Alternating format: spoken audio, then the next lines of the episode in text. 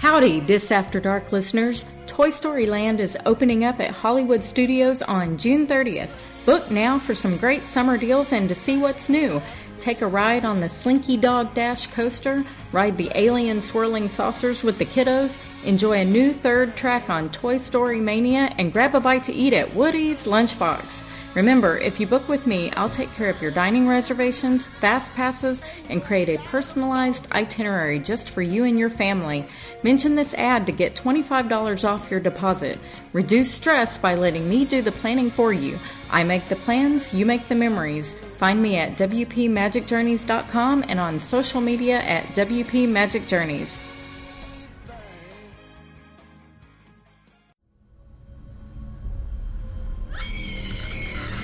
Dis After Dark podcast is sponsored by H H N unofficial dot com, the home of Halloween Horror Nights news and rumors all year round. Find us on the web at w w w dot h h n unofficial dot com. So stop the fog machines and clear the cobwebs. It's time for another episode of the podcast that's nearly the same as all the others.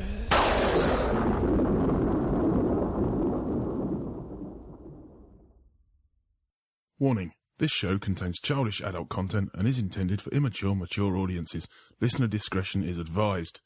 The views spoken are ours and ours alone, not those of any other bugger. If you're easily offended, we strongly suggest finding another podcast. Everybody neat and pretty, then on with the show.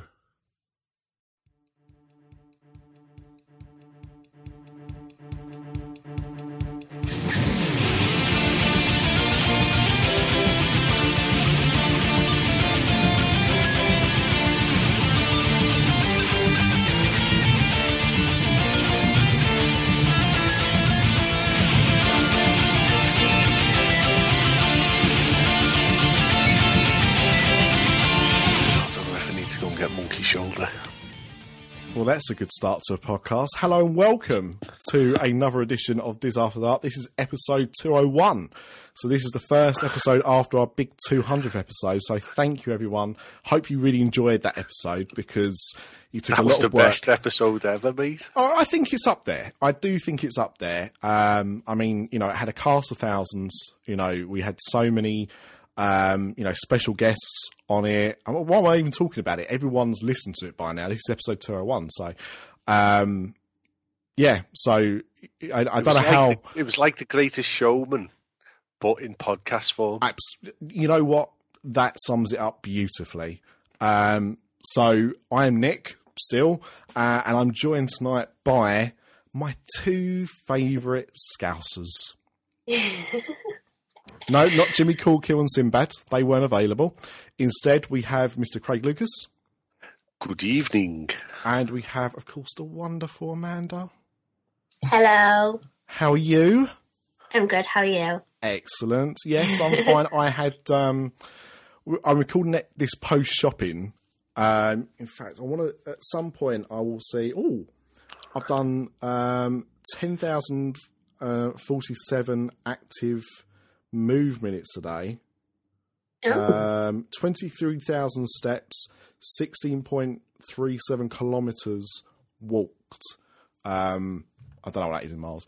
Um, I went shopping alone today, and that's what I covered. It was horrendous. It rained all day. I had to wear plastic trousers. Christmas shopping? Yeah, yeah. At the time, this episode's going to go out before Christmas, so that still counts. Um, but yeah, just a few, just a few little bits that I had to, I had to get to. I've got most of my Christmas bits now, but just a few other odds and sods. How are you doing for Christmas shopping? I mean, I have not started, honestly. Oh, I have wow. not one thing. Only, well, as we call this, only ten days left. Yeah. I think like I get paid like four days before Christmas and that's when I'm going to smash it. You know what? I, I don't even know when I'm getting paid this month. What? So what happens is I get paid on the last day of the month. But, oh, what? But for December, they bring your pay forward. But I haven't actually been told what day I get paid. Obviously, so, with the last working day of the, the, the year. No, no, no, no. They bring it forward. So in, in December we get it pre-Christmas, which means I mean the only problem with that oh, is it that's means this week then. Yes, yeah. I just don't know what day this week. But the the problem with that is, you know, that's great for last minute Christmas bits, but it then means January is an awfully long month because you've got almost uh, five and a half, six weeks before your next pay packet. So you can't go... That's the worst bit. Yeah, you can't go mad in the Christmas sales. I hate January.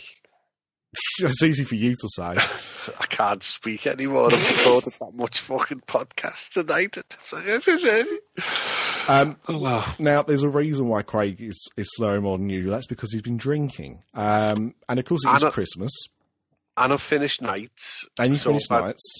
Three hours cape. Yes, not the Dreamcast game, if anyone asks. Um, but we are recording an, a new episode, so that means that I have to ask the immortal question that we always do on this podcast, which is, what is everybody drinking? So, Craig, have you got a new drink? I've got a new drink. I've been drinking Monkey Shoulder from Mark, the greengrocer from Muirhead Avenue in West Derby, Liverpool. You, if you turn, uh, just by the doctor's, turn right there, Mark bought me a, a lovely bottle of Monkey Shoulder whiskey. Can you tell me what... The, oh, it's whiskey. Because, like, when you, we started recording this and you were talking about a monkey, I was like, what? yeah. yeah, I know Craig no. comes up with some nonsense, but Monkey Shoulder's a um. I a haven't gone to Nosy Safari Park and shot a baboon. Honestly, I, that's what I was kind of thinking, like, um, no. But give me twenty minutes...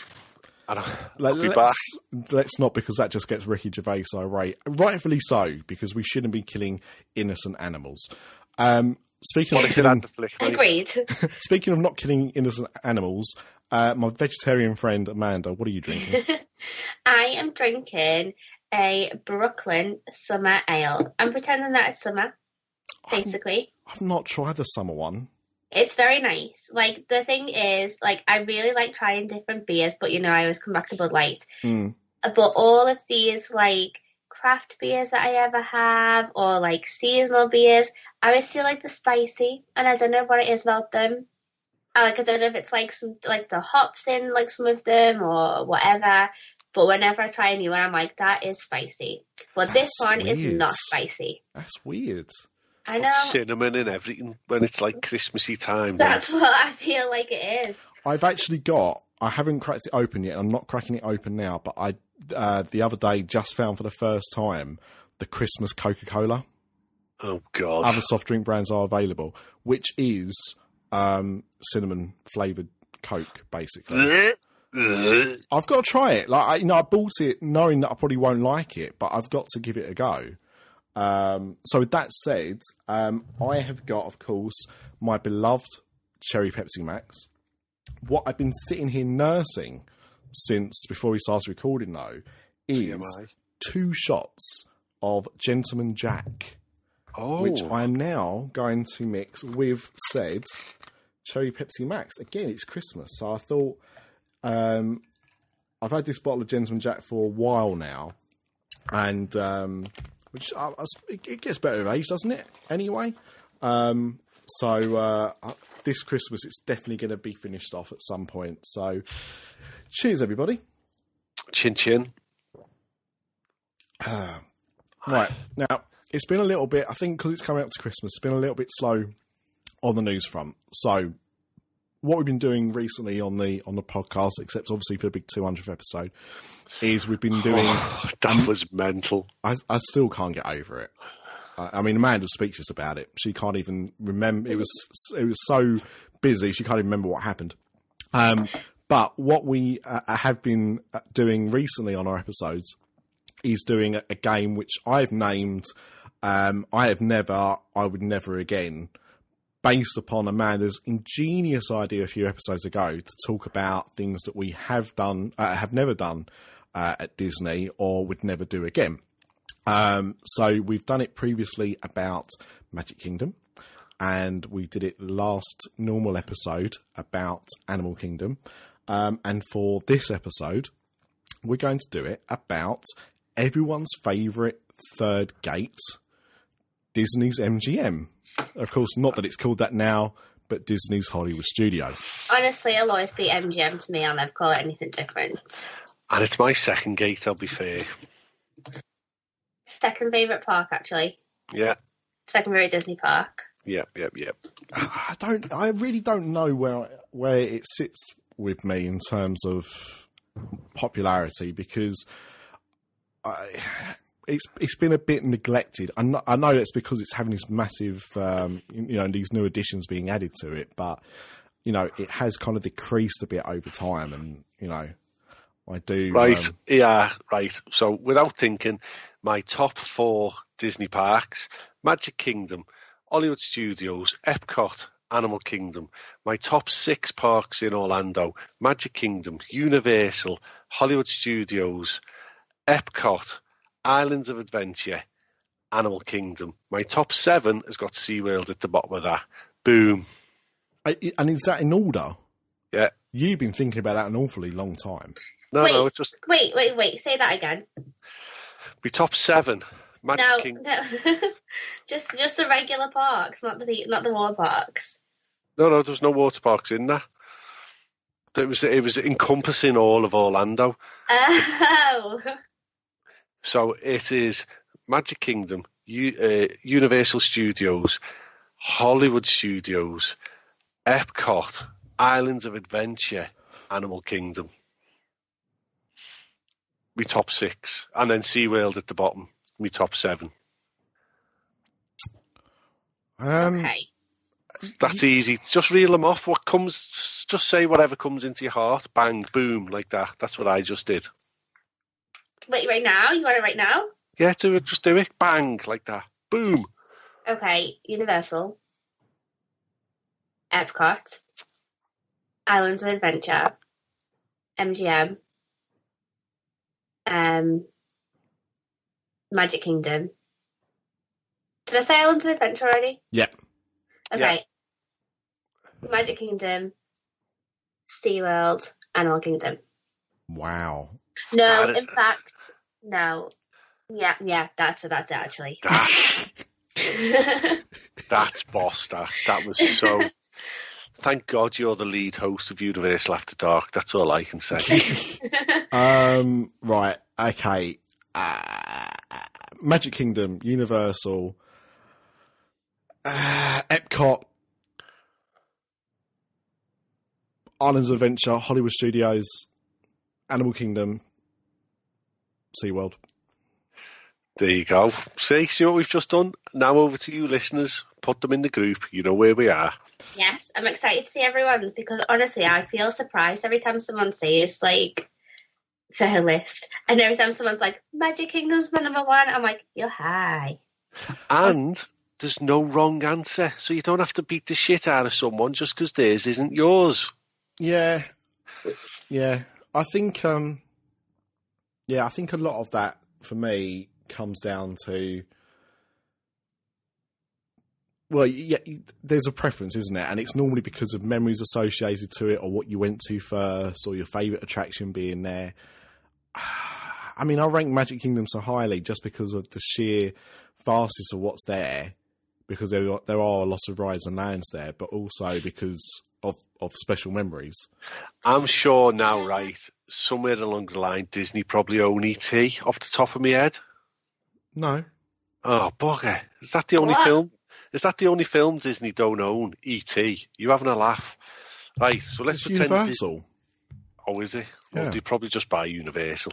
So, Amanda, what if they move E T to the Magic Kingdom? Would that go up? Would Magic the thing King- is, like, Magic Kingdom's not so, like, low on my list because of anything in Magic Kingdom. Like, I actually genuinely really love Magic Kingdom as a park itself if it was empty. Yeah. It's the crowds. If you were Michael Jackson. If I was Michael Jackson, Magic Kingdom will be way up the top. However, I'm not Michael Jackson. Come on, motherfucker. But, like, that's it, honestly. And, I, like, I know that I've been, like, down on Magic Kingdom in, like, the last few, like, Disaster Docs that we've done. But, honestly, I've not had a good experience at Magic Kingdom for the last few years. If you can't walk in a straight line, I feel your pain. It's not even like I'm walking a straight line. It's that like I spend the majority of the time stood still in a crowd, and like I don't like I'm not saying, oh my God, I have such a problem with like being in crowds. Clearly I don't, because I go to Florida, which is filled with crowds, and I know that I'm going to have to wait around for stuff, but it's too, too much. You can't enjoy anything. Yeah. And it makes I, me sad, because I really do like Magic Kingdom, but I'm just not having a good time. Any, like, no matter when I go, no matter what day, no matter what the crowd levels look like. I mean, I couldn't even get the monorail or the ferry into the park this year because they were both so packed. I would have had to wait for, like, three boats at least. And I would have been waiting at least an hour for the monorail to get into the park. So what you're saying is, is that Disney needs to raise their prices because too many people are going. You know, like, I don't even, I, f- I feel like even that wouldn't work, honestly, because they, like, even with the, when we changed the, um, like, peak days and stuff. I would like them to, to put the prices up at least another fifty percent, I'll be honest with you. And I don't care. Hate mail, disafterdark at gmail dot com, bring it. Um, Thin the herd, that's what I say. Yeah, it's um, it's a funny one because, like um, Peter Kay, he's quite funny mm, on occasion. The problem is, is that it, uh, rose tinted glasses for me, because I've not been for a while. So I've not been since the, the whole Magic Band stuff and and all that, and I hear about the crowds. I was over at Disneyland Paris last week, and when I was there during the week, it was like. It wasn't a, an empty park by any stretch, but the queue times for rides were so short compared to what you see at, at Magic Kingdom. But then you look at Saturday, and nearly all of the attractions were an hour plus. So Disneyland Paris doesn't have the same problem as Florida or Magic Kingdom, but it, you know, it, when it has peak days, it has peak days. And I think that's the difference, is that you can still get a lot of time at Disneyland Paris and other parts, obviously, as well, where you don't have that. But Magic Kingdom seems to have that on a daily basis. You say, Amanda, there doesn't seem to be much downtime anymore. Not at all. Like, it, but it's, like, painful. Yeah. Yeah. To the point where it's a small world, forty-five minutes in the morning, and I'm like, yeah, I'm not going to anything today, honestly. No. No, and that's that's not fun. So I I understand why you've got that a bit lower down the list, and that, and again, that's exactly it. My my reason for ranking it higher than what you have is because of my memories associated with it and my experiences there, you know, in the past, not what's going on there now, because I'm not experiencing that. So when I go back there in next next year or so, however long it'll be, then I'll. That my position of that will probably change accordingly based on that, because that's not a fun experience for anybody. Agreed. Anyway, enough about that. Come um, on, let's go. Today, let's, talk, let's talk American for the remainder of the podcast. let's let's not. Do that. Yeah, I'm with Nick. Yeah, yeah. You can't even do it for thirty seconds. Oh, Orlando, man. Orlando can. Oh, um, hey. No, Milano, this is not your podcast. So we little said not, nothing about Little Timmy. So we said that we're going to do Hollywood Studios. Um, not like us to go on a tangent, but there we go. So we're going to do Hollywood Studios. So we've all been. That's established. We've all been more than once. That's also been established. So there are always going to be things that um, we have not done for whatever reason, um, or would never do again, also for, for various reasons. So does anybody want to go first? I'll go first. Go on, him. I don't ever want to do again um, Ariel Little Mermaid show. Ugh. It's something I've not done myself, actually. Ever? No. Oh. No, I can't think. I can't think. Why did I not? You know what? I think I just knew what it was going to be and thought, nah, it doesn't sound like a fun way to spend half an hour. It's it's stuck in the nineteen, the early nineteen nineties. Um, everything stinks of mould in there because the spray water in your face and whatnot, and it it's just. it's always half empty, and they shout at you for trying to sit in the middle of the seat, even though it's half empty. Oh, so the yeah. whole the whole audience is sitting on the right hand side of the show. Um, it's just a waste of space. The, do you know what? The actors, the actresses, the actors, you're not allowed to say actresses anymore, are amazing. They're beautiful and they're highly trained. But send them out doing it on a milk float or something. They could still do the same show on a milk float. Just just not in a, a theatre. Put a new ride in. Yeah, I mean, it's got a few shows, hasn't it, already there? Yeah, exactly. So it, it could potentially do okay without that particular one. But Amanda, I know The Little Mermaid is is a film close to you. Um, so how do you feel about that? Okay, so I grew up loving this show. Mm-hmm. I would go and see it every single time. I'd, basically, when I was younger, M G M was my favourite park. So it was my number one over everything, over even the Universal parks. M G M was my favourite park. And so I loved everything in M G M. And I would be obsessed with The Little Mermaid show because it was Ash's favourite film. And Ash was like my Little Mermaid. She loved that and I loved Beauty and the Beast and Hunchback of Notre Dame. And so we would both just be obsessed with these two shows. And when I took my boyfriend to Florida for the first time, I was like, okay, you, like I have to take you to the show and you're going to really, really like it because it's really cool. And he was sat watching it and he was just looking at, like he wasn't even watching, he was just looking at me the entire time like... Ugh.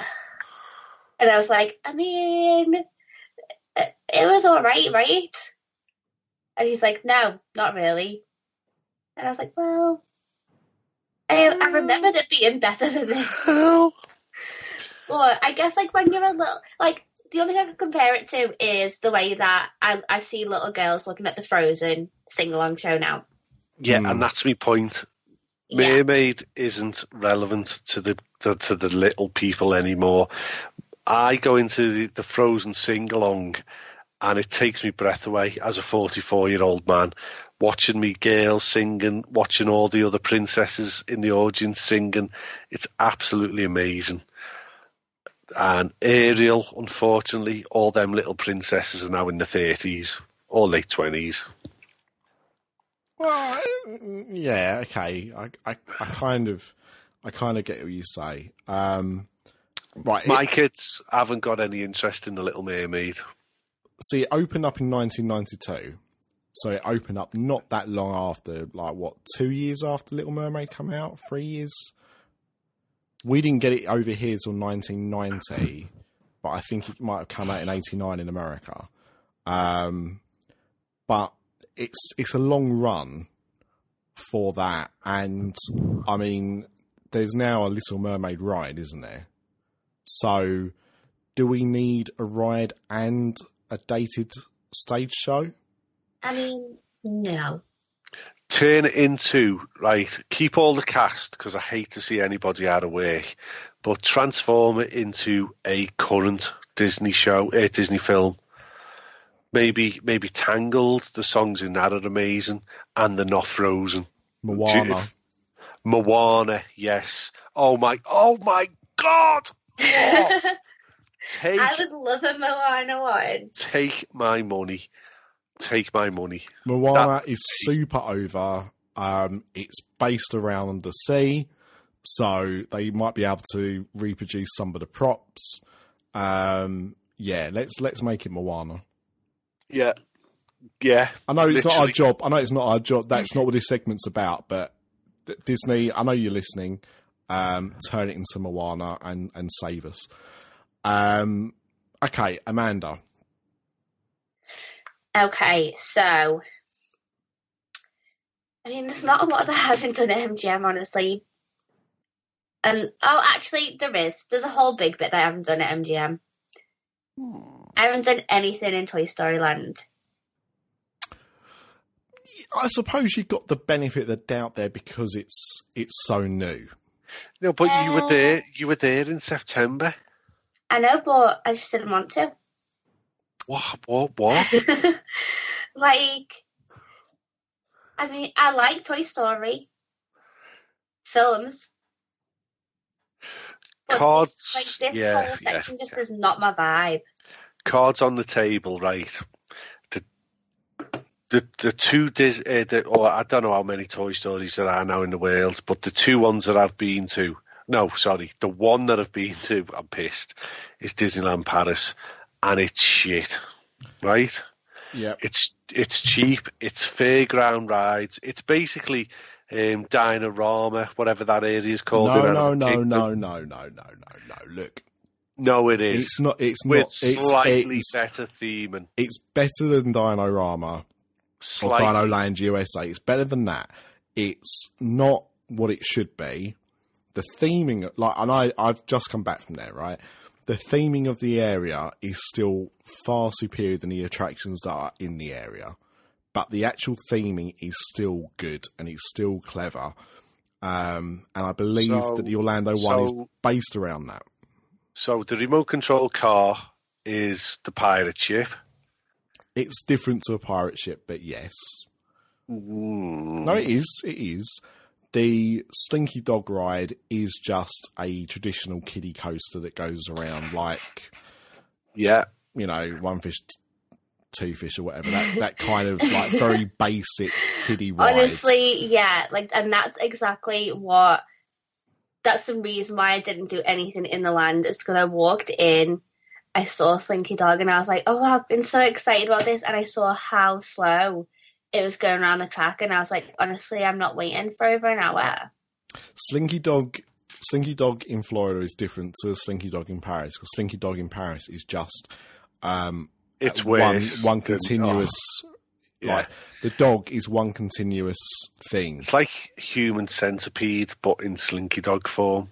No, it's not quite like that. You do sit in seats and not have your mouth trapped to somebody else's butt. But no, but Slinky Dog has got his face in his own butt. Yeah, absolutely. But then he does that in the film, so that's not a problem. But the ride itself is very tame. The at least the Orlando one looks like a proper ride. But um, I, I hear what you say, Amanda. I do... What I have heard from people that have gone on it is that whilst it's not as fast as it should be, it, it's not as slow as it looks. It might be a little bit more intense when you ride it, but by no means is this, you know, something like Rock and Roller Coaster or the Incredicoaster over at California. This is definitely a, a ride aimed at a family. It's you know, a family rather, coaster, definitely. Yeah. Now, Ass, on the other hand, that is straight out of uh, Chessington or whatever. Uh, I think it's Chessington where they've got the Thomas Land. I've not. Uh, no, it's Alton Towers, uh, I think. No, no, it's not Alton Towers. No, no, no Alton Towers is like the CBeebies. Yeah, I think yeah, it's. Yeah, yeah. I think it's Chessington. I think it's Chessington has got. The Wait, top... do you, are you meaning Chessington? Chessington, yeah. I'm like, what's Chessington? Oh, yeah. That's on CBeebies too. That's, no, that's Chuckington. Oh, it's tons. Let's not get confused. Um, do you mean Drayton Manor? Drayton Manor, yes. That's We're got the... Thomas Land. Yes. Now, okay. in there, we went in there ten years ago, and that Ass ride is basically in there. So it's it's a, it's a, it's a bought off the shelf ride that has been themed, so it's basically a, a, a gypsies carnival ride. That's all it is. It's crap. So I agree with you, Amanda. I'm not excited for Toy Story at all, in the slightest. It's so busy. It's so small. The food is so overrated and so overpriced. No? I mean, uh, like, I feel like I can't really complain about the food price because it's going to be the same everywhere. But just there's just nothing really about the, the entire land that made me want to stay in it. So I was like, okay, well, I mean, I'll come back. Like, basically, in the run-up to Toy Story Land opening, I was excited about it.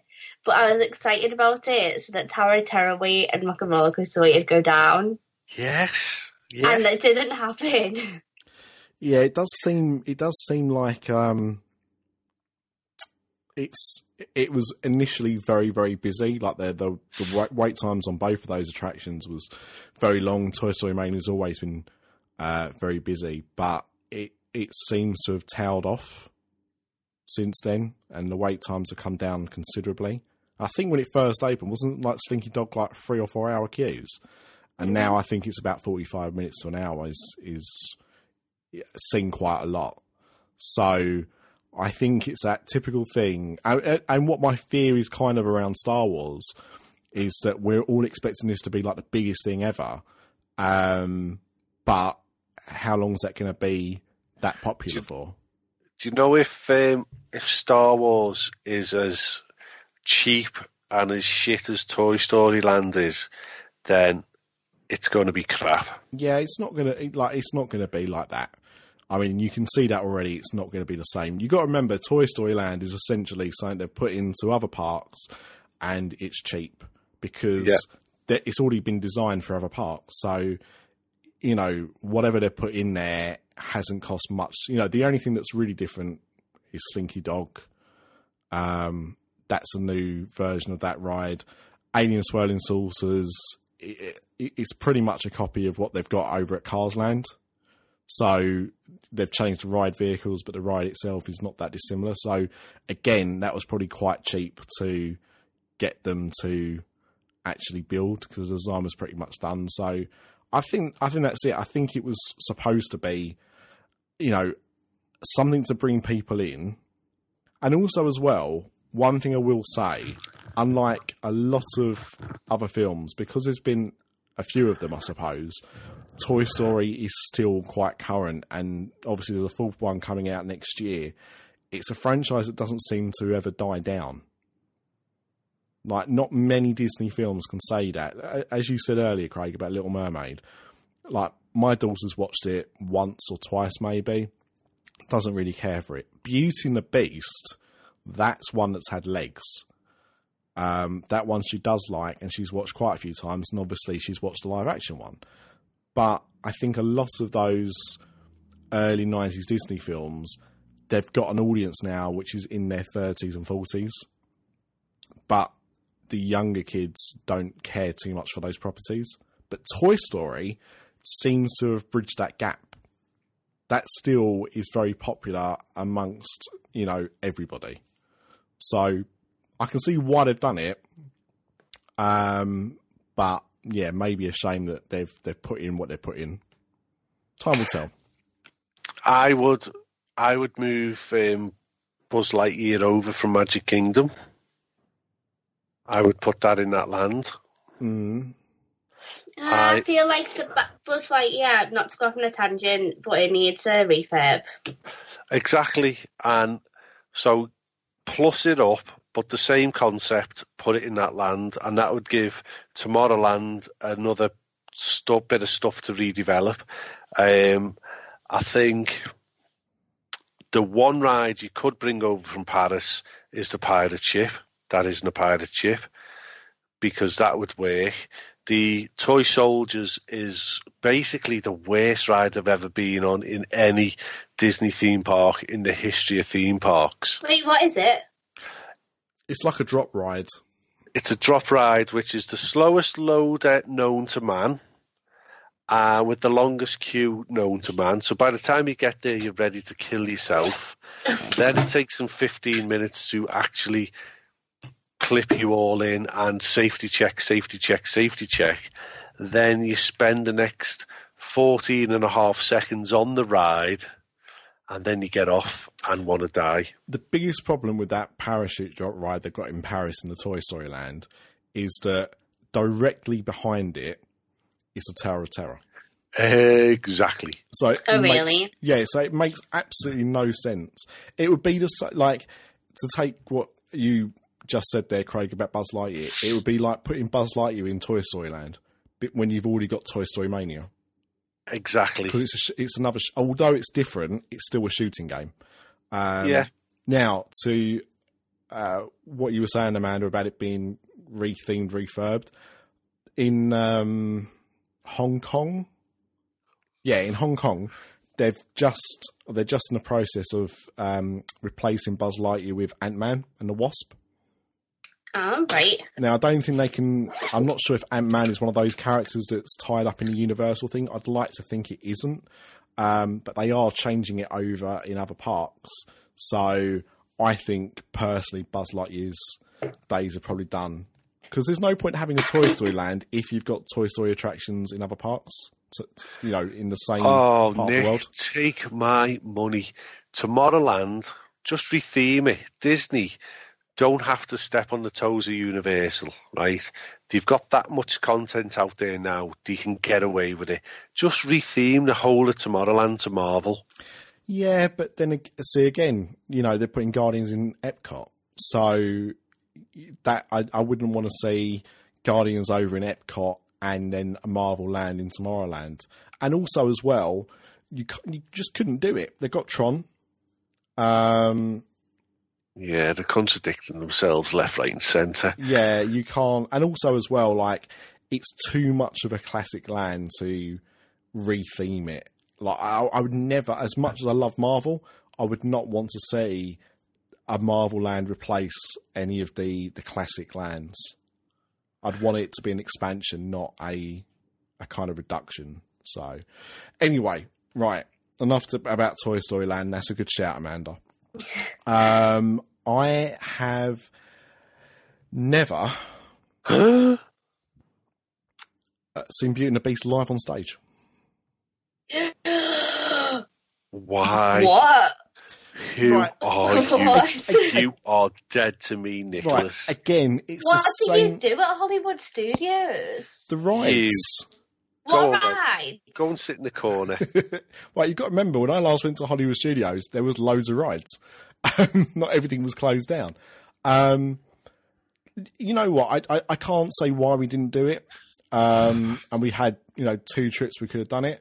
Um, I just think we thought it's a show we could probably go and do some rides. And that's really it. Um, I know that people really like it. Um... Oh, I don't just like it. It makes me cry. Yeah, but Craig, like, you know, there's lots of things that make you cry. So that's, that doesn't give it, like, an appeal of it being anything special. What I will say on this, though, so I said I haven't done it. I do like Beauty and the Beast, I just haven't done it. But it, it, like, now they're doing that new Beauty and the Beast thing over in Epcot in the French Pavilion, which is going to be, like, singing and dancing. Does that mean that its days are numbered in Hollywood Studios? Have I missed the boat on this one? What are they doing in the French Pavilion? Uh, they're doing... Um, we were talking about it recently, weren't we, Amanda? Yeah, the sing-along thing. It's like Frozen sing-along, but Beauty and the Beast sing-along. Yeah. Oh. And did we did we decide, or did we find out in the end whether it was live action or cartoon? Well, at first... P. Dabs was like, okay, it's going to be the cartoon. And then, like, five minutes later, he was like, no, it's real life. Yeah, I couldn't remember oh, what he said yeah. afterwards. So we think it's going to be based around the recent film rather than the, the original cartoon. But that's not, as far as I know, not been one hundred percent confirmed. It's definitely happening, and it's definitely going in there. And so what I'm saying is, even though this is not going to be a stage show like uh, they've got now in Hollywood Studios, do you really need Beauty and the Beast live on stage if you've got a sing-along over in Epcot? No, you don't. Mm, no, but I mean, I do. I like. I really do love that show. I love that show. It's it's every year we go, I'm like, oh god, this is shit. But you know, when you get in there, it's absolutely wonderful. I love it. I love it so much. And because I, I forget, I forget how much I love it. Hmm. And I, I can't explain why, but because I think of the costumes crap um, and, and just whatever, and it's just a crap size stage and everything looks a little bit dirty and you can see the scuff marks on everything. But then when it kicks off, oh, it's amazing. It's brilliant. I'm surprised, actually, that considering how popular it's been, they haven't tried to do, like, a Frozen four D film.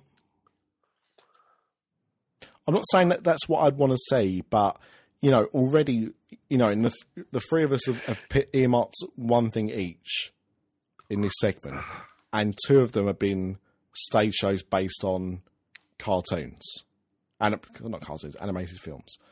Um, I'm just surprised that they haven't tried to do something like that. Frozen is one of the, uh, the franchises they could get away with doing it, because they've already done some little spin-off films and stuff like that. Um, but I think it's one thing that's missing in there is a four D film. Because people go, they're popular. You mean Captain E O four D? Uh, well, yeah, I was thinking, you know, like, yeah, like that Shrek four D, or um, It's Tough to Be a Bug, or Philomagic. You see, I'd like to see Frozen. I don't care. I want to see the live action version. I mean, they've got a, a successful Broadway musical. Mm-hmm. Oh, it is. Um, which I, I suppose they could do a small stage version of, but they've already got the, the Frozen sing-along. So you've kind of got, you know, a live-action Frozen thing already there. So, you know... Ta- tangled. I just think that maybe rather than... Uh, you know, if they're doing... When they open this uh, Beauty and the Beast sing-along, this show should go. But I don't think they need to replace it with another stage show. That's that's the point I'm trying to make. That it is going to be Marvel. Maybe one day. It's it's so easy to do. Yeah. Rock and Roller Coaster in Paris is getting rethemed to Iron Man. Iron Man. Yeah. Tower of Terror in Disneyland, California is Guardians of the Galaxy. Boom. Simple as. But none of us, I think, want to see the Twilight Zone change. No. I not do. All. I don't care. No, you don't. No, I don't care. Yes, you do. No, no when I walk I can into guarantee that... that if in a year's time they were like, okay, we're going to change this to Guardians, you'd be like, no. I, I, I, I wouldn't. You should. It's interesting now because, you, you know, what was it? A year, two years ago, I think, we had Mark Silverman on, who uh, plays, oh, sorry, re-recorded or redubbed the Ron Ser- the Rod Serling voice for that attraction. And that's that attraction's obviously based on the original Twilight Zone series. Now, next year, we're getting Jordan Peele bring back the Twilight Zone for C B S All Access, I think it's called, whatever their on-demand service is anyway. So next year we're getting a new Twilight Zone T V series. Do you remember when um, they announced there was going to be a Tower of Terror themed bar associated with it? Yeah. And then, and that's only two or three years ago. Mm. Yeah, I was so excited about that. Exactly. Now, so if they've ran with it and took it to the next level and... I agree. Uh, exactly. Sorry, my dog just decided to interrupt there. No, um, your dog, your dog was racked by emotion. Then keep, by all means, keep the Tower of Terror. Terror. Oh, the Terror. The Tower of Terror. Tower right. of Terror. K-Tams. So, um, expand on it, and why not just build the hotel in in the because Tower of Terror. Oh, Jesus. Tower of Terror is right on the border. You can see it from the beach club and uh, the yacht club as you're leaving. It's there, standing there. So there's space there to put a Tower of Terror hotel expansion on. A real hotel, a themed hotel. Do no, it. No, no, no, no, no. Tower yes. Terror, Tower of Terror D V C. Yes. To, totally. I agree one hundred percent. Then by all means save it. But they can't announce what they want to announce at the moment because there's too much influx in the park. It, this is a drip drip. This is like Apple and their, their new iPhone every year. It's a little bit, a little add-on every year. They can't go to the ultimate iPhone because no one will ever buy it. If they announce that while everything else is getting rebuilt at Hollywood Studios, there will be up an outcry. It, it would be a revolution. They can't do it. When, every, when Star Wars has been opened, the eye of Sauron, the eye of Mickey will turn to that area of the park and bulldoze it. I mean, I I can see... The problem is, is that the Twilight Zone is not a Disney property. So the deal is with C B S, who own the rights to the, the T V series. So everything hinges on that. Like a lot of these things, we don't know what the, the deal is, how long the deal's for, if it's in perpetuity, if it needs to be renegotiated every few years. You know, we'd imagine it does, but we're not sure. Now, if that deal comes, you know, isn't uh, for all, of all time and needs to be renewed every few years, the fact they're doing a new series now changes a lot of things, because they might not be so keen to do it, or they might be keen to really renegotiate it because of the T V series, but they'd want to change the presentation of it. The storyline would be the same, but obviously you'd have uh, Jordan Peele do the whole thing rather than the old footage of, of Rod Sterling. So I'm a, I'm I'm I'm not sure. Like I, I think we all felt a few years ago it was definitely going to be Guardians, but I'm I'm not entirely sure now that it it would. And I think because because of the difference between the Twilight Zone Tower of Terror here and the one that they had at California, I don't think making it Guardians would be an easy switch, because the ride itself is is different. The undercarriage is different. Um, when you go underground and you're you're in the you're getting ready to be loaded, that whole area is very open, and you can, because you can go off three ways, can't you, to get to the three different lifts. Mm. So that would need a little bit of work, obviously. But I'm thinking more about like the um, the fourth dimension or the fifth mm. dimension. What is it?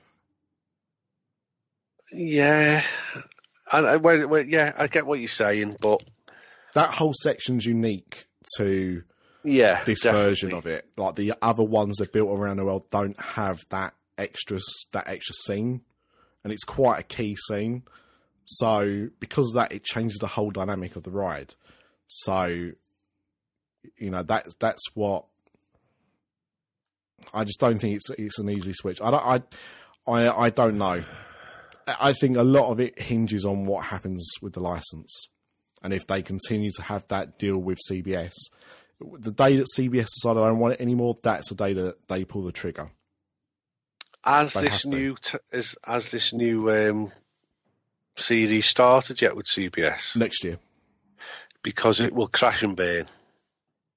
Because it's it's one of them series. It's like they, they go back now and, and they remake the A-Team, or they remake um, um, uh, Knight Rider, something like that. We all remember it through rose-tinted glasses, and when you watch the new version of it, it's poo.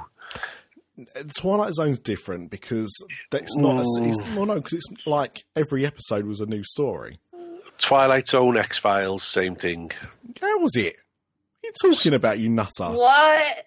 It's just. Did the you same. Just say that it's the yeah. same? Yeah, he did. Yeah, he did. He's obviously never seen an episode of either.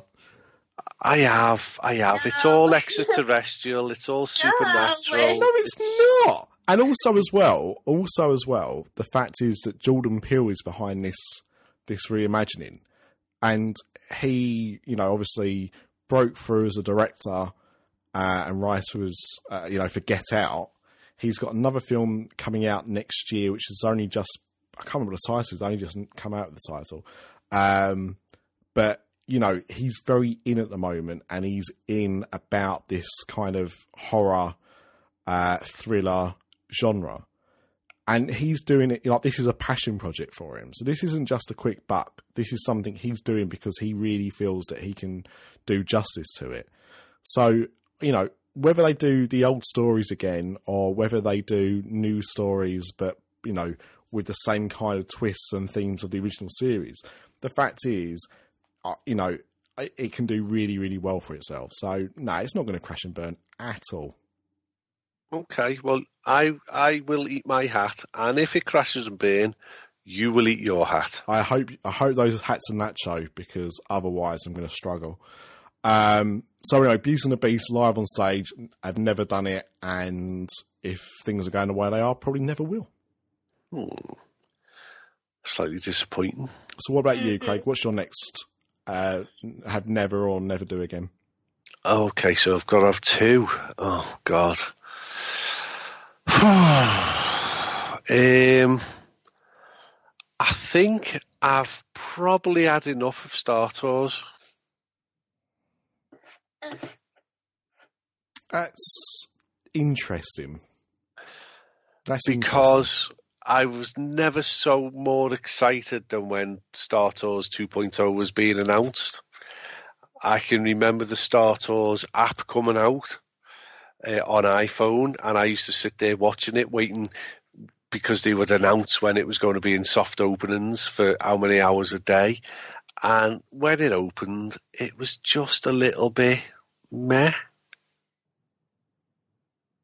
Do you know what I mean? And, the, you know, I would expect, this is the thing, Star Wars is this all-encompassing, massive, huge, massive phenomena that's going to change everybody's lives. When uh, it opens, Star Wars Land opens in Hollywood Studios. But when this ride opened, the queues you would expect to be three hours long. And you were about three hours long for about two days. And then it just went back to a forty-minute queue. And no one seemed to care. I've only just done it. Um, I had a, I'd, I'd not managed to do it. I'd not been there since it reopened. I went there just before it closed the first time. Um, and I've not been back to experience it. And when I'd been to Paris, I hadn't done it either. So I've only just done the Paris version, which is the newest version, recently. Now, I... had two different experiences. The first time I hated it, the second time I really liked it. What they can do with Star Tours and why it worked for me the second time was because when I went on it the second time, it had a scene from The Force Awakens and it had a scene from uh, The Last Jedi. And that meant it was current. And that's one good thing about what they've now done with Star Tours, is that they can now chop and change the films and add these new scenes in to make them actually current. What was what didn't work with the original version of Star Tours is that film had been in there. Well, I mean, it opened in, in nineteen ninety, didn't it? But um, or eighty-nine, sorry. But that film was originally released in California, I think, in eighty-seven. So that film was ancient. And it was one story. But now with the new version of Star Tours, they can chop and change. And it does make a big difference. Yeah, that but said, is time travel a thing in the Star Wars universe? Huh? Is Star, Star time travel a thing? Not really. Exactly. I don't understand what your point is. Well, you, you've just jumped from The Last Jedi to whatever the other film was you said.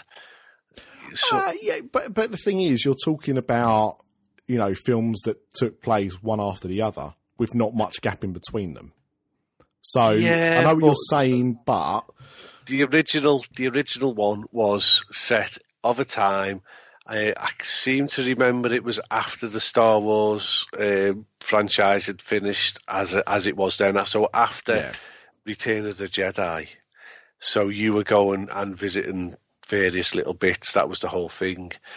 Um, but now you're jumping from, basically there could potentially be scenes from episode one right up to episode eight. That was my problem with it the first time, is it was it was episode one, and you know the time frame for that seemed like the, the time frame for the ride seemed to be present Star Wars, not prior Star and, Wars. So and and Disney prides itself on storytelling. Right, not story contradiction. Now you've got Star Wars Land opening. So in between, you've got Tatooine Traders, you've got the Star Tours ride, then you've got Grand Avenue, and then you've got Star Wars Land. I personally think Star Tours days are numbered anyway. I think you might be onto something. Um, and, you know, I've talked about the queuing times before as being a bit of a concern. Because, like you said, you know, when it first opened, huge queues, three-hour waits. Um, and, you know, it's pretty much a walk-on now most of the time. It's um, a walk-on now when there's four rides at the park.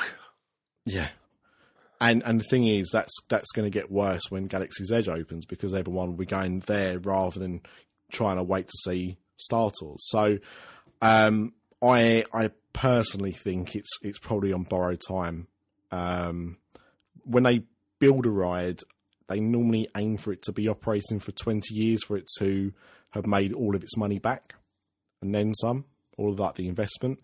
Um, that that's usual kind of Disney philosophy. Star Tours opened with the park. It had a revamp. They obviously chucked some money at it. Um, but I think its shelf life is, is more limited to the original Star Tours. So I, I think after Star Wars Galaxy's Edge has been open for a couple of years, I reckon it could well disappear for something else. I think it'll go immediately because it's contradiction storytelling mm. within the, the the the Disney. It's, you know, Buzz Lightyear, Rangers Ranger Spin, whatever it's called, is in a different park, so they can sort of get away with that. Yeah, but when it's, you know, hundreds of feet away. Yeah. Yeah, I'm with you. And I know uh, how Amanda feels about Star Tours. Um, yeah. No. I mean, I still I still try and do it, like, mostly every trip. Why don't you like it, Amanda?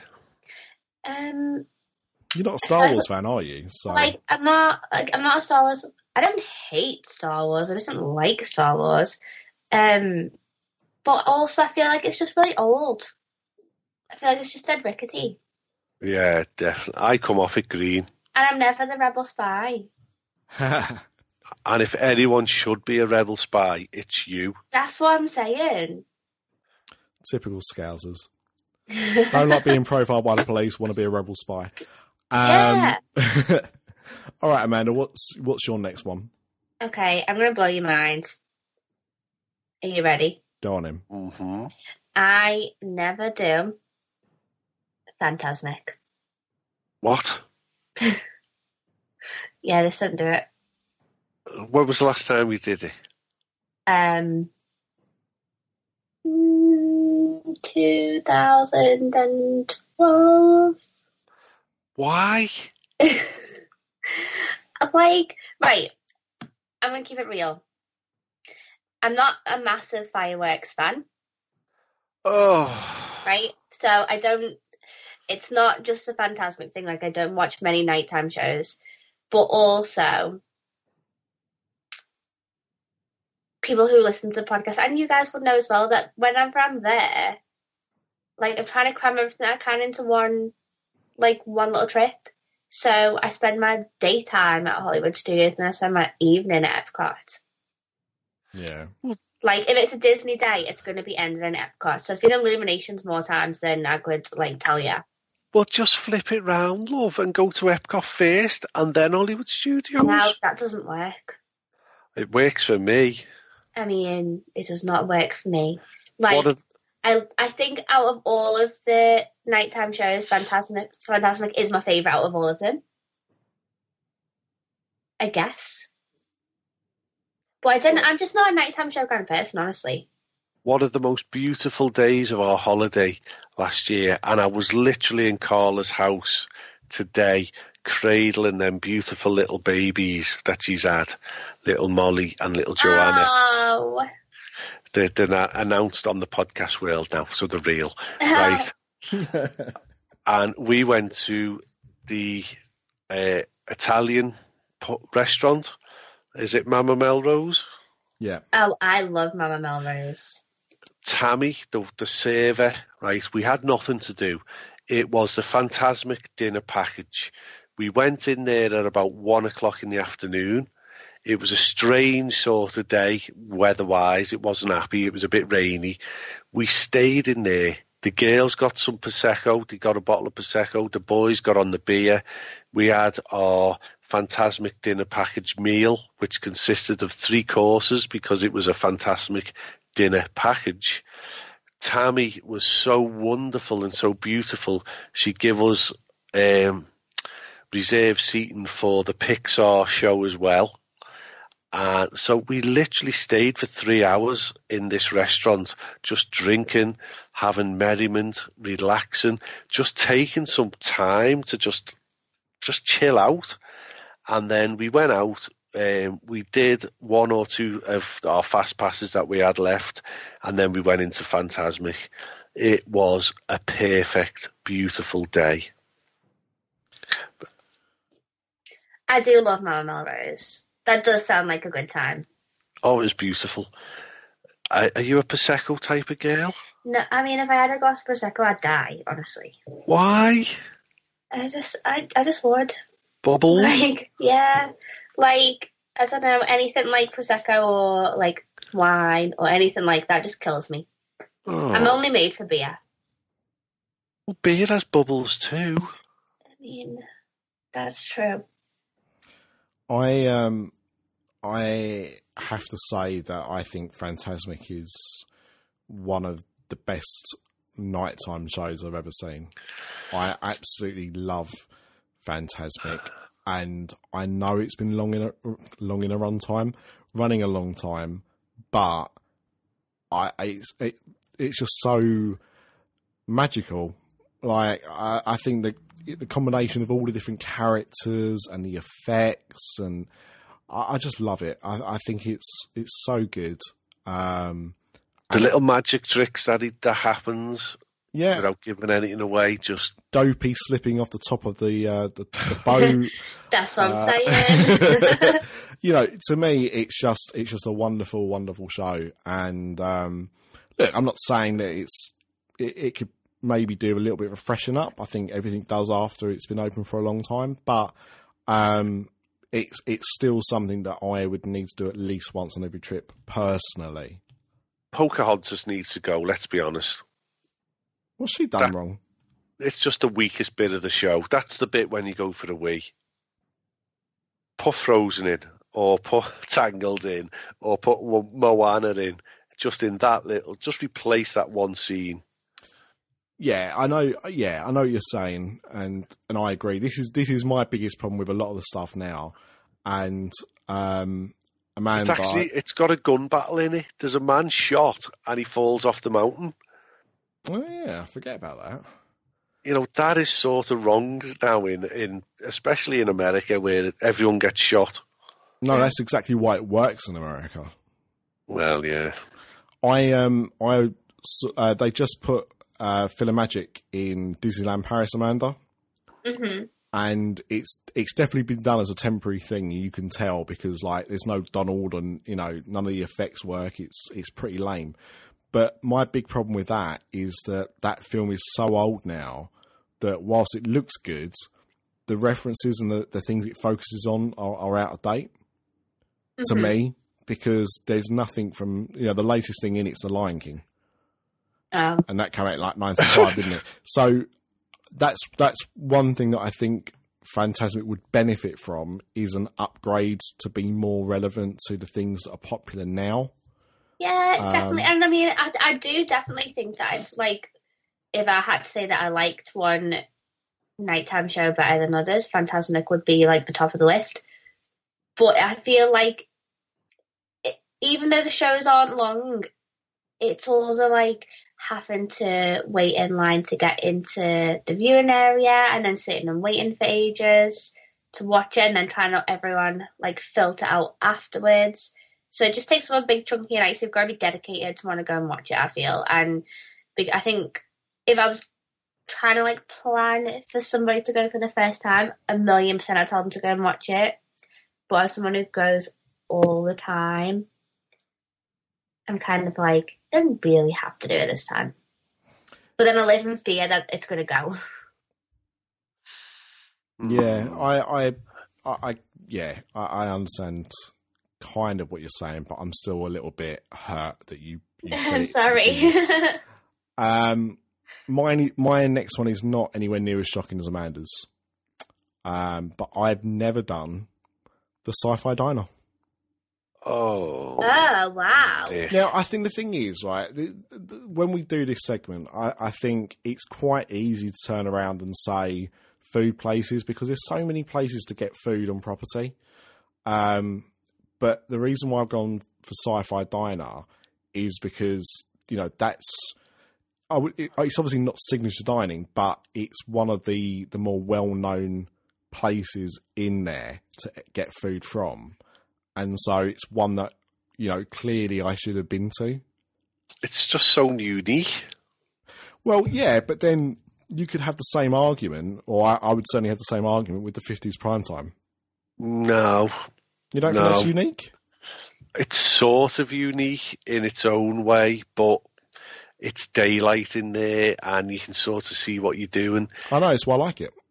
the fifth, the, the Sci-Fi Diner is, especially if you get one of the cars, it, it's it loses its mystique when you turn up and you're a family of uh, ten, like we have, and they just give you tables at that point. Mm. So, so you're not sitting in a car.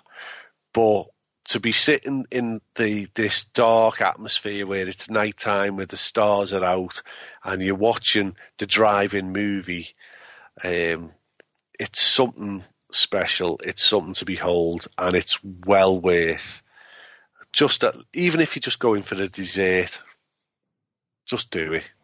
Yeah, I want to. As I said, it, it, it just we we had such a good time at the fifties prime time that we decided to go back there on the next trip as well, and we just didn't get around to doing the Sci-Fi.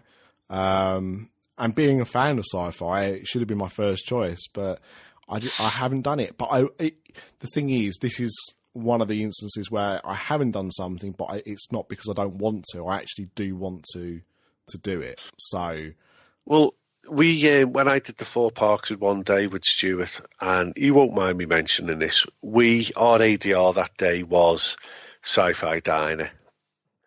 And we had, I had the picnic sandwich or the picnic burger, which is one of the big burgers with a big gherkin on it and everything like that. And when I come out, I was like, oh my God, wasn't that amazing? And he was like, it was meh. And I was like, no, no, no, it was amazing. And he was like, no, no, I didn't enjoy it. And I was like, why? Because I couldn't see what I was eating. Mm. And that's what he said. Because it is... It's dark, and you could have lost two fingers in there while you're eating your food, and you wouldn't know. I mean, it is dark. Well, that's the vibe of it. I like it. Oh, yeah, it's a beautiful vibe. You could have a sleep in there quite easily. You could. And I think they've they've improved the menu quite a lot over the years, too. Well, especially for veggies. I was going to say, I mean, the thing is, like, you're my kind of barometer on that a little bit, because you have... Uh, a fairly limited diet compared to most of us, and I share a lot of that diet with you now. So yeah, well, if we there's options good. for you, then yeah, okay. I'll, I'll hopefully by the time I go again, they'll have like an Impossible Burger or something. Um, all right, Craig. Just because I'm conscious of the time, what's your what's your last one? Oh God, you're putting me on the spot now, Nick. Um.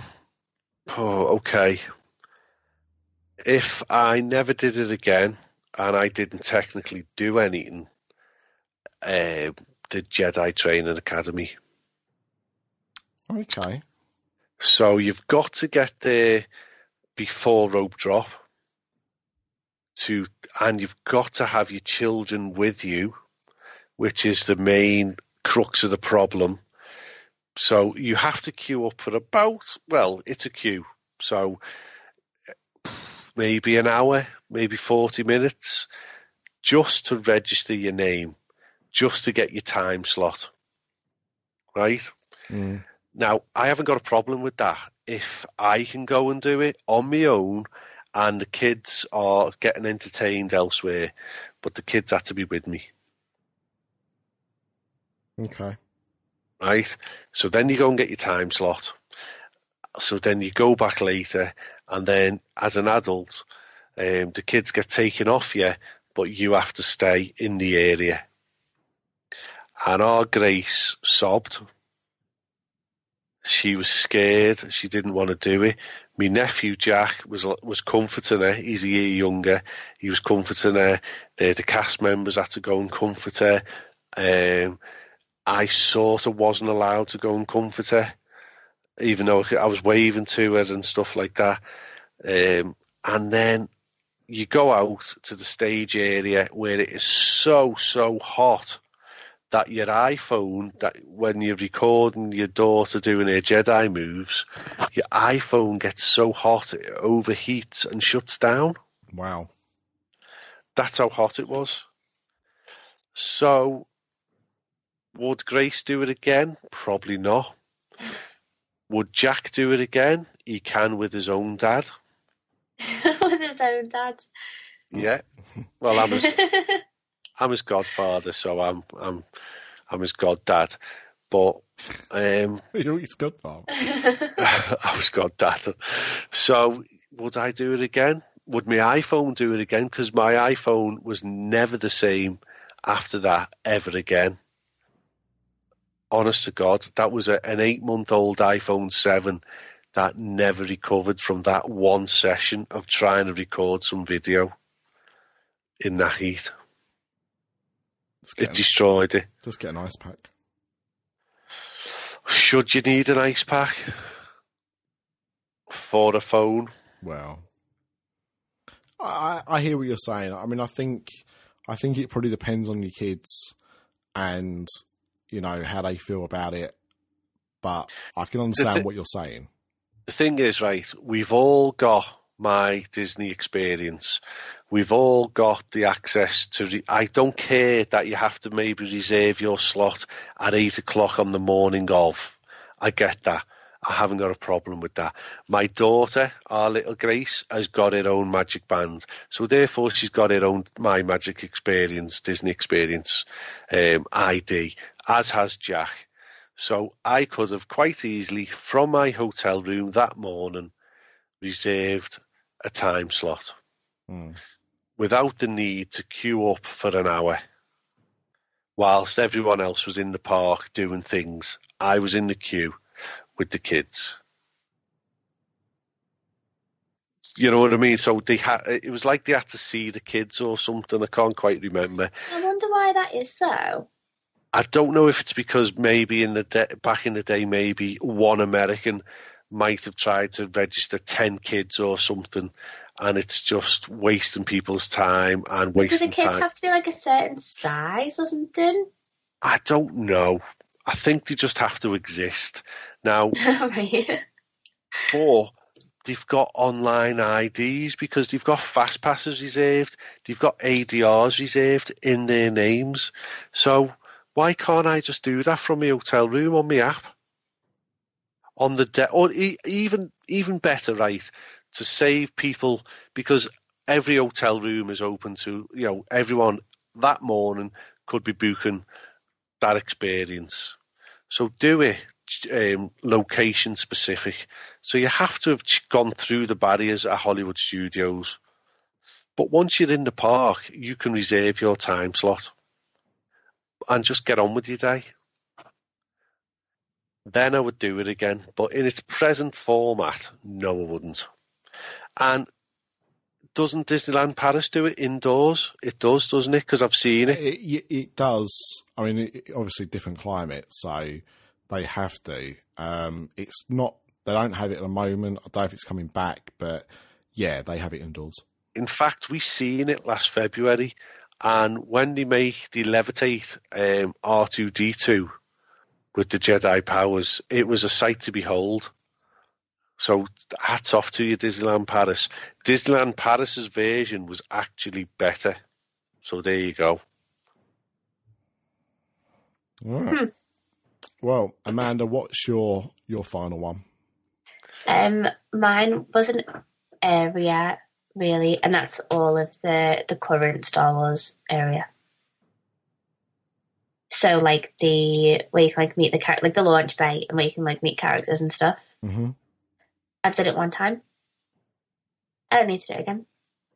You see, that area, when it was the the, the classic Disney characters...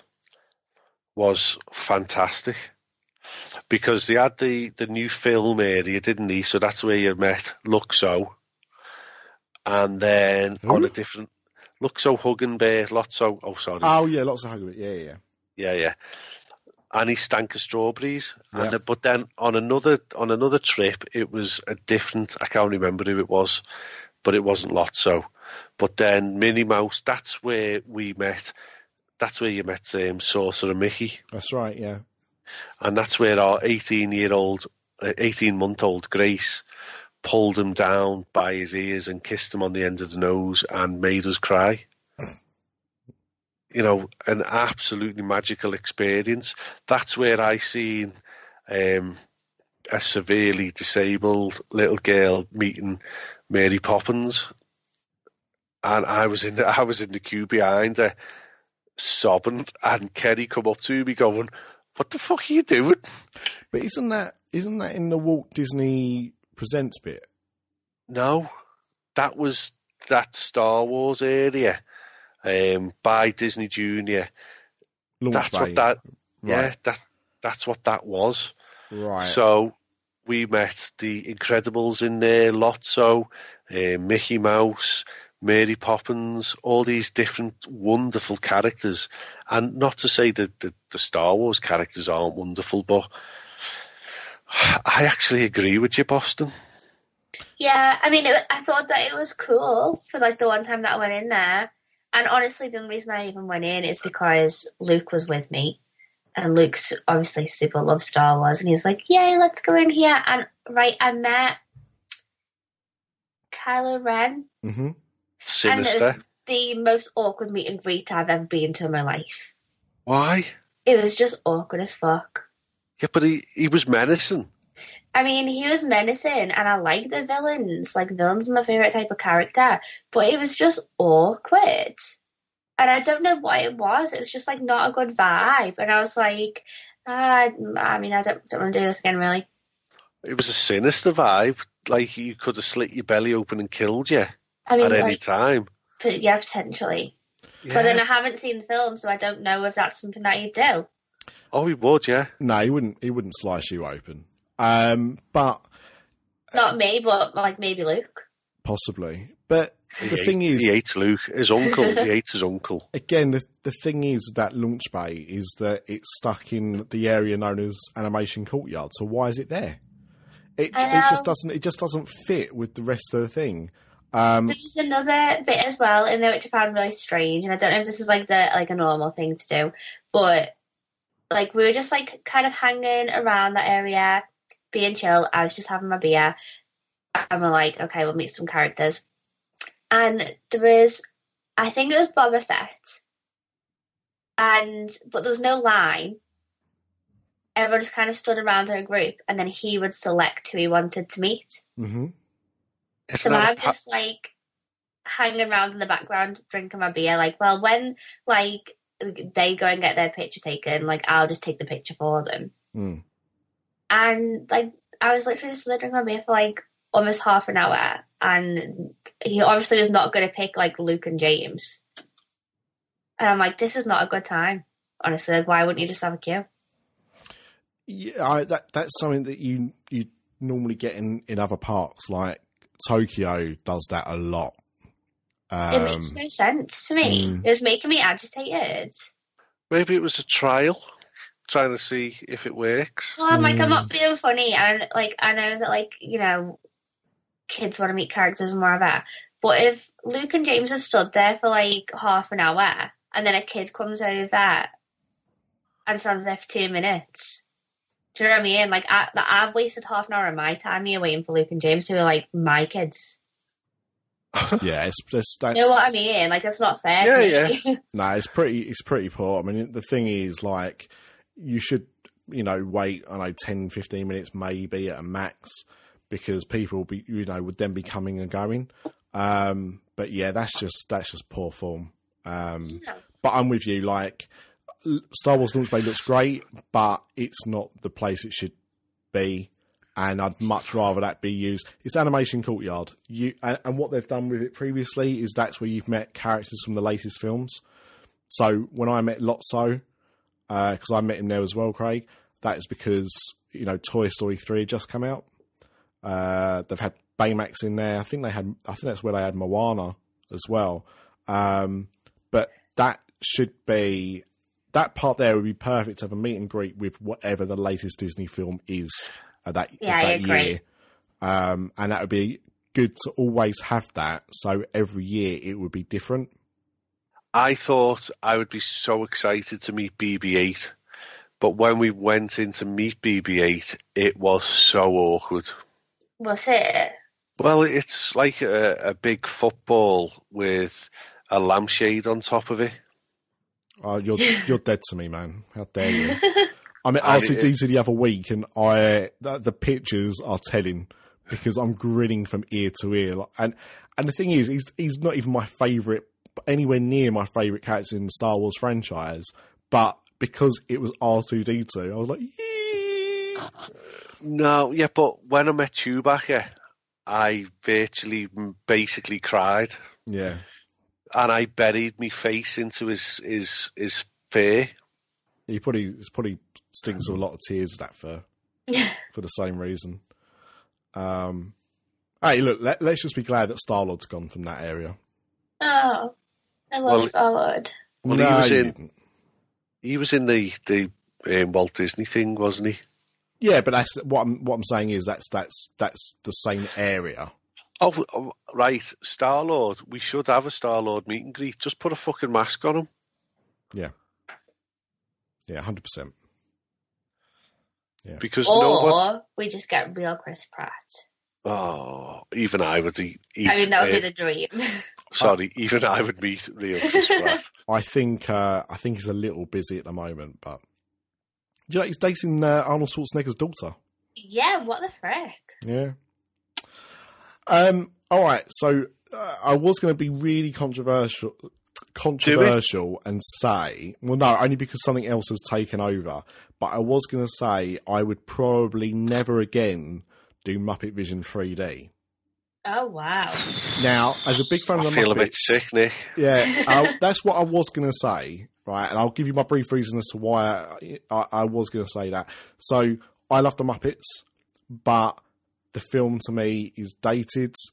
Um, I th- think it's being kept there because it was the last thing Jim Henson did. And so it's got that historical element to it, a bit like Carousel of Progress probably does as well with Walt. Um, but it, it's just something that... I know they've restored it and it looks great in four K, but, um, you know, that whole area is just an absolute mess. They don't know what they're doing with it. It just seems to just be plonked. You know, Muppet Vision just seems to be plonked there in the middle of nowhere.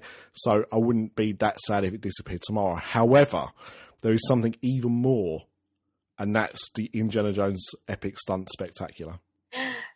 Yes. Yeah, I don't care if I ever see it, that again. The thing is, it's a bit like um, Mo- like Lights, Motors, Action. Like, it's a great show. Both of those shows are great. But when you've seen it once, you're like, that was great. You see it twice, you're like, oh, yeah, that was all right. But every time you, you see it, it decreases in how good it was. It's like the opposite of heroin. Like every time, actually, no, it's just like heroin. The first time was great, and every time you're just chasing for that same feeling, you never get it back. uh, apparently, wow. I've never I've never taken it, but I've watched Trainspotting. Um But Indiana Jones Epic Stunt Spectacular is just one of those shows where I thought, yeah, that's that's really good, that's cool. But you see it again, you're like, oh, okay, yeah, I've I've seen it now. Don't really care for it. It's been there since day one.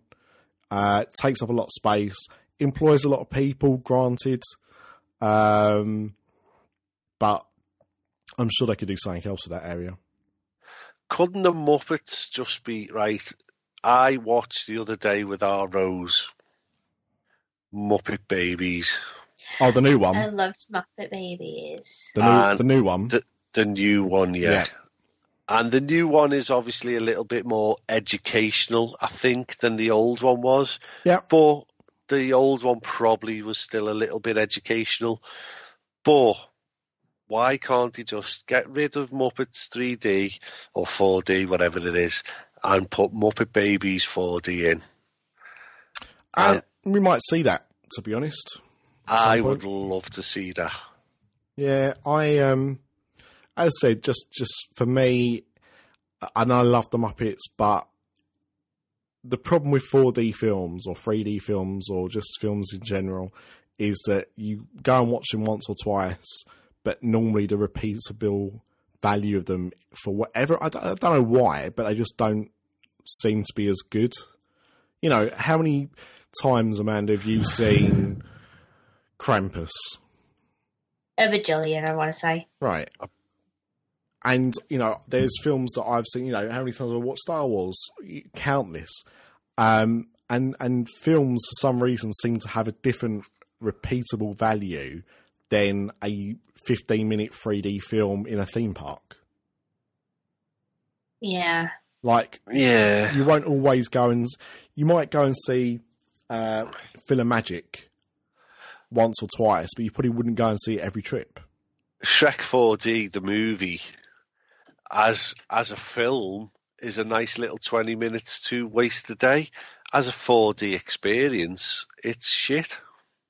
I think the four D works really well, but I've seen... I think I've seen it once.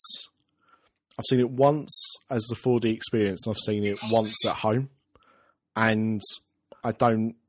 Like, when I've gone to Universal, I've not gone, I need to go and see that again. Yeah.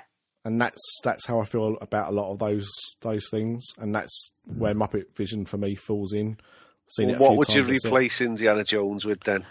Keep the same. It's going to be a stunt spectacular. It's going to be a show. Right? What are you going to replace it with? Guardians of the Galaxy. Not really. Something... That's the answer to everything that it seems. Yeah, I mean, Disneyland Paris have obviously just put in a, a Marvel stunt show this year, which was uh, had its own troubles. So I suppose they could do something like that. Um, Big Hero six, maybe. You might be able to do something like with that. Um, it's got to be something with a bit more action than just, you know, like you couldn't do the Frozen stunt show spectacular. Um, Tron might be able to get away with that. Treasure, treasure. Um, what was that? National no. Treasure. Oh, National Treasure. Like, who cares about that franchise? Well, that was better than Indiana Jones. Oh, give off! What, as a film? Yeah. Shut up! What are you talking Shut. about, you madman? Shut up, you mappy. Shut it, you slug. Um, of course it wasn't. And, and I mean, that, the last National Treasure film was, you know, ten years ago or whatever. So maybe longer. So no, that, that would never happen. Um, Mission Impossible? Not Disney. It's going to have to be something like Marvel, I think. Couldn't if, they just buy the company that owns Mission Impossible? Yeah, they can buy Paramount. Why not? You probably will. um, yeah, I don't know. Amanda, other than Guardians, can you think of anything? I mean, I don't know, really. No. I, like... Dead Scouse then, didn't she? Did I? Yeah. The Christopher Robin stunt show spectacular. That just doesn't work, does it? Honestly, I can't think of anything that's, like, stunty. Not that's Disney as well, no. No, the that's Swiss, it. Swiss Family Robinson. Hard no. Exactly. No, I can't. The Mary Poppins stunt show spectacular. There you go. Uh, Die Hard. Who owns Die Hard? Fox. So yes, they could do that. Oh, take my money! Yeah, I can see the, the Die Hard stunt show spectacular going in there. Uh, oh, yeah. Yippee, yippee, yippee ki-yay, Mother Hubbard! They'd have, have to decensor, uh, decensor it. Um, yeah, no. Uh, I mean, let, let's be honest. If you could replace that Indiana Jones thing with anything, what would you replace it with? The Indiana Jones ride from California. Well, yeah. Let's not be silly. You know, that's that's the obvious choice. Certainly um, not the, the fucking weak effort you've got in Paris. Oh my god! I've only is... I've only done it for the first time last week. I'd never ever done that ride before, and I'm so glad I hadn't done that ride before. It was, oh god! The ride itself is actually it's... quite a good coaster, but I've never had my head shake and hit the restraint so much in such a short space of time. It's another one that comes off the back of a Jippo's lorry, and they've just built oh, a, no. a crap. It, it is. Oh, don't start me, oh, Nicholas. Come on. that ride is so cheap it's untrue. All they've done is built a few fucking temples around a fucking a, a fairy fairground effort of a coaster. How many, how many fairgrounds do you go to that has a roller coaster with inversions like that? Two. Wait, what? What coaster are you talking about? Disneyland Paris have got an Indiana Jones roller coaster. Oh wait, is it the one that goes like forwards and then goes backwards? It only goes forwards now, but yeah, oh. that one, yeah, yeah, shit. So yeah, so the, the, you know, if I if I could, Indiana Jones would be uh, would be gone. It'd be put in the Ark of the Convent or whatever it's called, um, and hidden away. Um, but yeah, so well, I thought that was interesting. I think I think there was some good um, good suggestions pulled up there of things that we wouldn't do again. I think Which, we have more and more controversial ones each episode, honestly. I, I'm the, not sure if anything will beat P W's um, Everest one from oh, spoiler, I haven't listened to that one yet. Oh, sorry. I'm, I'm with everybody on the Dole Whip, I'll be honest with you. Wait, what do you mean with everybody? Because it was split? Well, I wouldn't have another Dole Whip as long what? as I lived. Oh, it's just the most overrated snack I've ever... You'd end up with sticky fingers... It, it's just there's wasps buzzing around you all day. It's horrible. Craig, you should try using a spoon next time. Well, there is that. Okay. I'm offended. Well, I mean, I, I, I don't think there's any finer way to end an episode of a podcast. So, um, that was us talking about Hollywood Studios. We'll do another park on the next episode, I imagine. Um, Epcot. Well, that would be the next one, but we might um, we might go Blizzard Beach. Who knows? Or, or Disneyland Paris. Ah, we'll get to that. We'll get to that at some point. But we'll let's concentrate on, on Florida first. Um, but all that's left for me to do is say, Craig, thank you very much. My pleasure. Amanda, thank you very much. Thank you. And thank you, dear listener, for downloading, listening, whatever you've done to to hear us talk. And we'll be back with another Disaster Duck. I, I, you know what? It's getting that close now. I think it's going to be post-Christmas. So um, on behalf of all of us here, including the ones that are not here, um, I think we all wish you a very Merry Christmas and um, onwards and upwards to twenty nineteen. Yes, twenty nineteen, Bish. Oh, it, the year of the After Dark Network. I don't yes. like. I don't care what. We'll tell the Chinese, don't bother about, you know, whatever animal it's supposed to be. twenty nineteen is the year of the Disaster Dark Network. twenty, is it? twenty nineteen, the year of Brexit.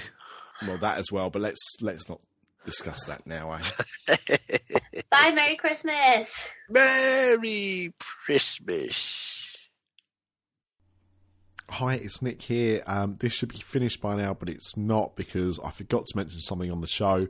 Um, Pop After Dark is back. That either fills you with joy or fear or delusion. I don't know. But uh, Pop After Dark has been resurrected by myself.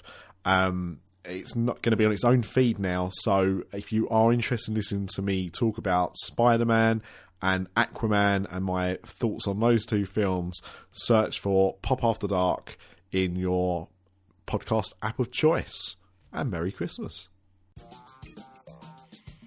Hello there, dear listener. Now, have you ever listened to a podcast and thought, oh, I'd really like to support those guys, but I just don't know how to do it? Well, then you're in luck. There are now two ways for you to be able to support us. The first is by going to our Spreadshirt page at shop dot spreadshirt dot co dot uk forward slash After Dark Network.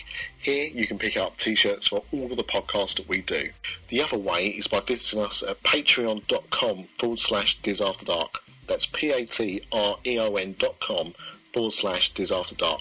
Any money raised by buying some merchandise or pledging your support on Patreon means that we can keep producing more content for the After Dark Network. On behalf of the other After Dark Podcast Network hosts, we thank you for listening to this episode. We hope you enjoyed it, and thank you for your continued support.